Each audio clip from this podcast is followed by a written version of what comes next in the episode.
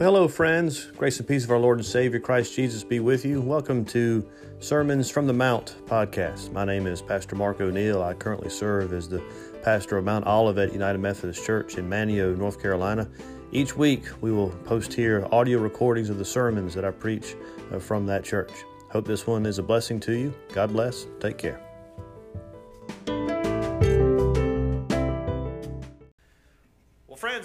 Gospel lesson and sermon text this morning comes from the Gospel of Matthew. We are in the 24th chapter. We're going to take a look at verses 36 through 44. So, again, this is Matthew 24, verses 36 through 44.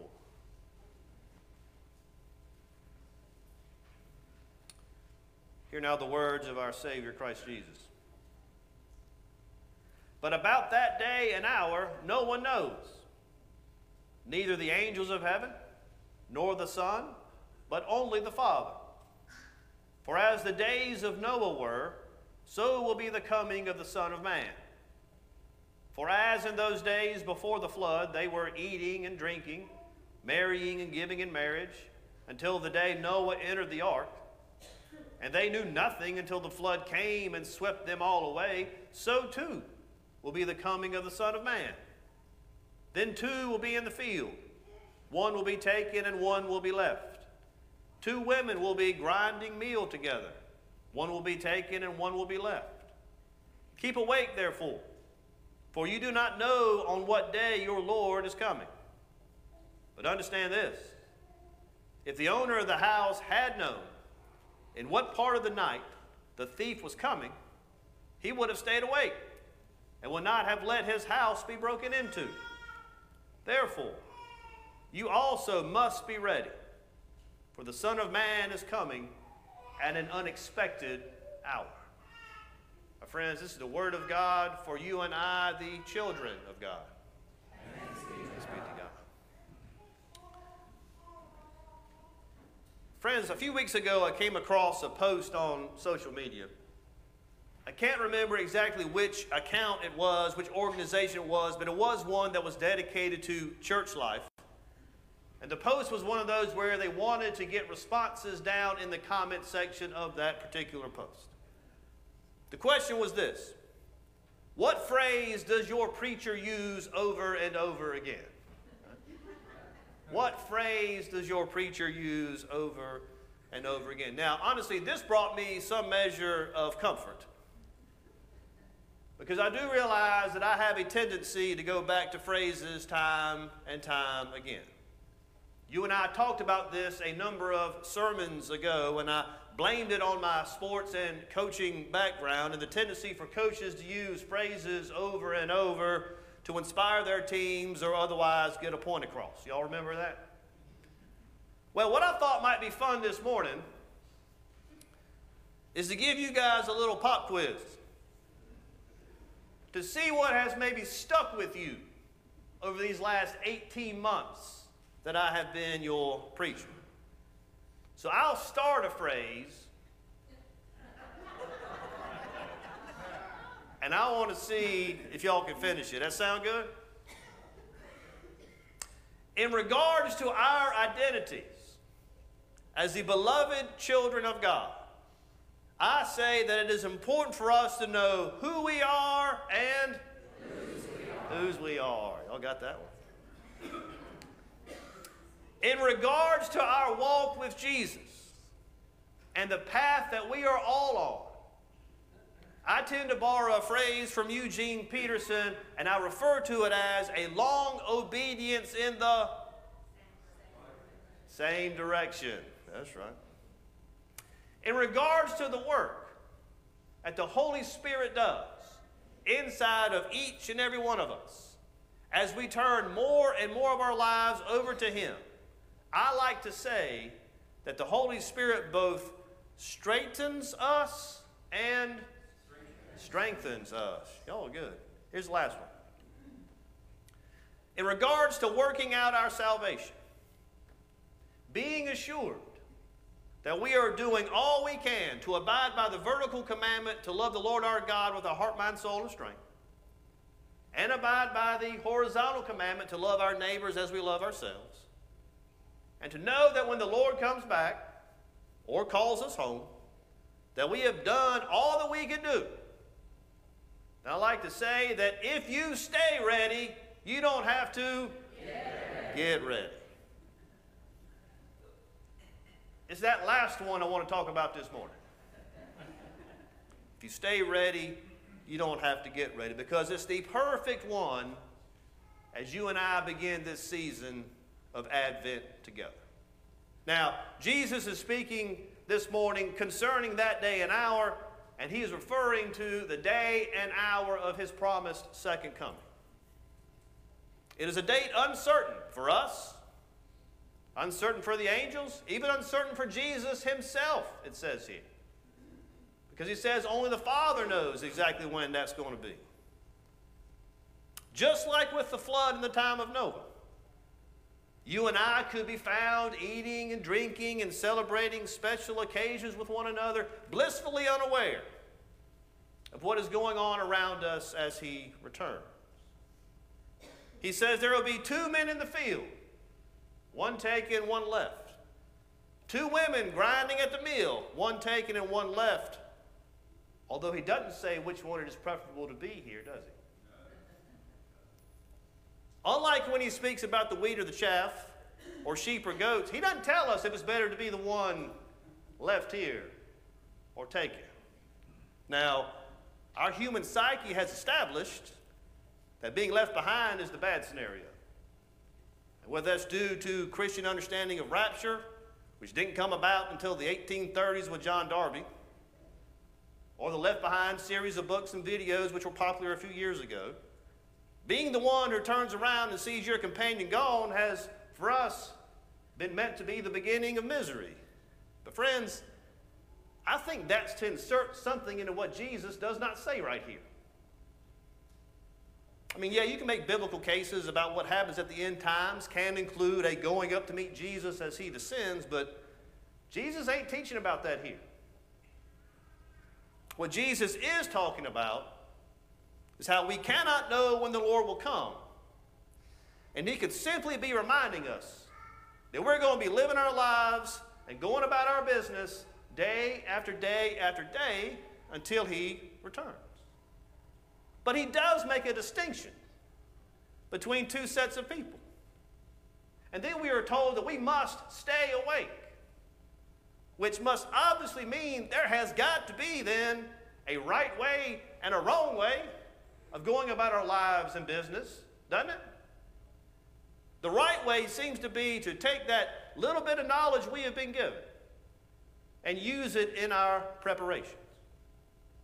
Just like the master of the house, given knowledge that the thief is coming, applied that knowledge, and was prepared for what was going to happen. Just like that. So must you and I apply the knowledge that we have been given about the second coming of Jesus. Therefore, you must be ready, for the Son of Man is coming at an hour you do not expect. Friends, we are told right here get ready. And not just here. I read this week that second coming references outnumber first coming references in the Bible by 8 to 1. By 8 to 1. There are 1,845 different biblical references to the second coming of Jesus. In the Old Testament, 17 books mention Christ's return. 23 of the 27 New Testament books talk about it. Seven out of every 10 chapters in the New Testament, or one out of every 30 verses in the New Testament, refer to Jesus' return. You want to talk about a gift? I mean, certainly the most important gift you and I are ever going to receive without deserving it and without earning it is the grace and mercy and new life given to us by faith in Jesus. But man, this one, this knowledge, this promise that He's coming back and He's telling us because He so desperately wants all of us to get it together so that we are ready when He returns telling us so that we can be in a relationship with Him And so we can look forward to that day that He returns? Doesn't this just scream hope? That today, this day, right now, this moment, it's not too late for any of us. Stay ready. You don't have to get ready. Which again makes this the perfect message for Advent. That name comes from the Latin adventus, which means the arrival of a notable person, thing, or event. The arrival of a notable person, thing, or event. And all of us know what notable person, thing, or event we're talking about, which is why in about two weeks, if not earlier, when you bump into one of your buddies at Piggly Wiggly or Dollar General or up the beach and you begin these casual conversations, somewhere in that conversation is going to be this question So, are you ready for Christmas? In it. And if you're like me, the reply I usually like to give is, Well, it's going to come whether I'm ready or not. When you're asked, Are you ready for Christmas? What does that mean? Well, it means that are you prepared for whatever it is the season looks like for you? If it's cooking a big meal, it's making sure you have all the ingredients and groceries that you need. if it's entertaining, it means making sure you have all the drinkware and plates and napkins and food and drinks and music that you need. If it's sending out Christmas cards, making sure you have all of those and all the addresses. If it's getting, giving presents, and it's making sure that you've made your lists and you're getting to the stores or on Amazon early enough to get everything that you want to get. It's getting trees and wreaths and lights and getting all of it ready so when it comes time for our celebrations, there are no last minute worries or concerns. It's above all things being intentional, making the time, doing the things, staying ready so you don't have to get ready. Now, if I take that phrase, are you ready for Christmas? and change it to, Are you ready for Jesus? Then my answer is coming whether I'm ready or not doesn't really change. Because ready or not, He's coming. And so we need to be ready. And we get ready in the same way as mentioned before about getting ready for Christmas, except for one deletion, friends. It's not about doing the things. It's not about doing the things. It's not about our level of performance, but instead on faithfully and thankfully responding to our relationship with God. It is very much about being intentional and very much about making the time. And just like with the various ways we celebrate Christmas, your intentionality and your making the time to enter into and grow in your relationship with Jesus is going to look different depending on where you are. As you and I gather this morning in this sanctuary and watching us online, are those that are seeking Jesus, are those that have forgotten about Jesus, are those that know about Jesus but don't really know Jesus, are those that have a relationship with Him that needs to go deeper. All of us, friends, can do more and make more time and be more intentional about our relationship with God. It starts with repentance and believing the good news of Christ Jesus. And from there, we respond in faith and thankfulness with what John Wesley refers to as acts of piety and acts of mercy. He taught that the complete Christian must have a well rounded spiritual life. And sometimes that means tending to your own soul, and sometimes that means tending to and serving others. Acts of piety, we all know this. This is reading the Bible, going to church, daily devotion, small groups, Sunday school, daily habits of prayer and receiving communion, or what you and I might call personal holiness. Acts of mercy are things like offering comfort to others, volunteering and serving in this community, and visiting the sick, what you and I might refer to as social witness. And these are things, friends, you and I should be involved in every day. Every day. Again, not because we think we can work our way into heaven, but because our faith in Christ Jesus compels us to do these things. What one thing? What one little thing as we start this new season in the church year, can you start for the first time to get closer to Jesus? What habit that you used to do that now you can't get to because you're too busy, what habit do you need to go back to to get closer to Jesus? Intentionality, friends. Let me give you an example. Back when I was still practicing as a lawyer, I had a guy come into my office. I didn't know that when he came in, he was a preacher, but I sure knew by the time that he left.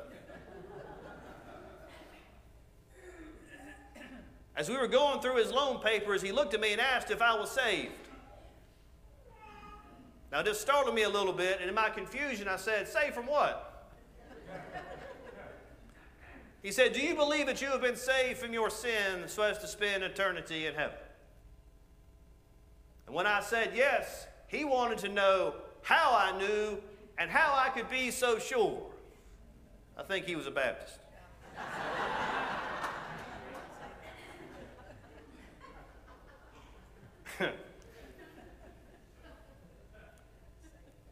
I say, well, according to Ephesians 2, verses 8 through 9, for by the grace you have been saved through faith.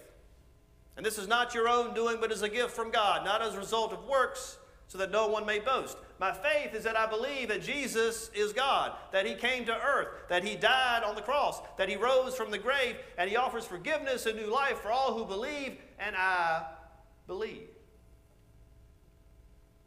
He paused for a minute and sat back in his chair. Now, before y'all go being all impressed, do know that thankfully I just come off a weekend at Asbury Seminary taking a class on evangelism and faith. So I, I had that one kind of in the holster ready to go anyway. but it's the next part of what he said that I still replay over and over. He said, Hey, do you go to church in Sunday school? Again, ways that you respond in faith and thankfulness for the gift that you've been given. I said, Well, we try to get to church on most Sundays. We don't get to Sunday school very often. He said, Why don't you go to Sunday school and church every Sunday? I said, Well, sometimes we might be out of town, might have been out late on Saturday. Sometimes we just like to stay in. And honestly, it's hard sometimes to get there on time, so we just stay home. That piqued his interest. Hard to get there on time. He said, What time do you open your office? 8, 8.30? What time you got to get up to get here on that time? Or by that time? I said, about 6.30 every morning. What time does Sunday school and church start? Sunday school is about 10, worship's about 11. He said, so you get up at 6.30 a.m. five days a week to be here by 8.30, but find it hard to get up to go somewhere once a week that starts at 11? I didn't have an answer for that. Now, understand, I don't tell that story to try and guilt anybody into coming here more often than they do. That's not the intent. Things happen, I get it. There's no perfect attendance award in heaven. But I tell it because it does make a good point about the need for intentionality, the need for effort, and the need to make Jesus Christ the main thing in all of our lives. In reality, each and every day, all year round, should be Christmas. Where Jesus comes into our hearts and minds afresh and anew and a little bit more day after day after day. And then in turn, at the same time, we turn more of our lives over to the Holy Spirit more and more day after day after day. So He can straighten us and strengthen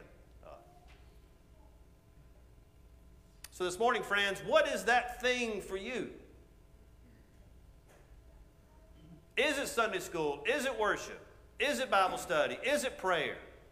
What do you feel you need to do to feel the peace, joy, strength, comfort, grace, mercy, and love of Jesus? Whatever it is, let me help you. Do you want to serve in the community? Let us help you get plugged in. As we start Advent together, what area of your life do you need to make ready for the coming King? Because he's coming, friend. We need to be ready. And if we stay ready, we don't have to. In the name of the Father, Son, and Holy Spirit. Amen.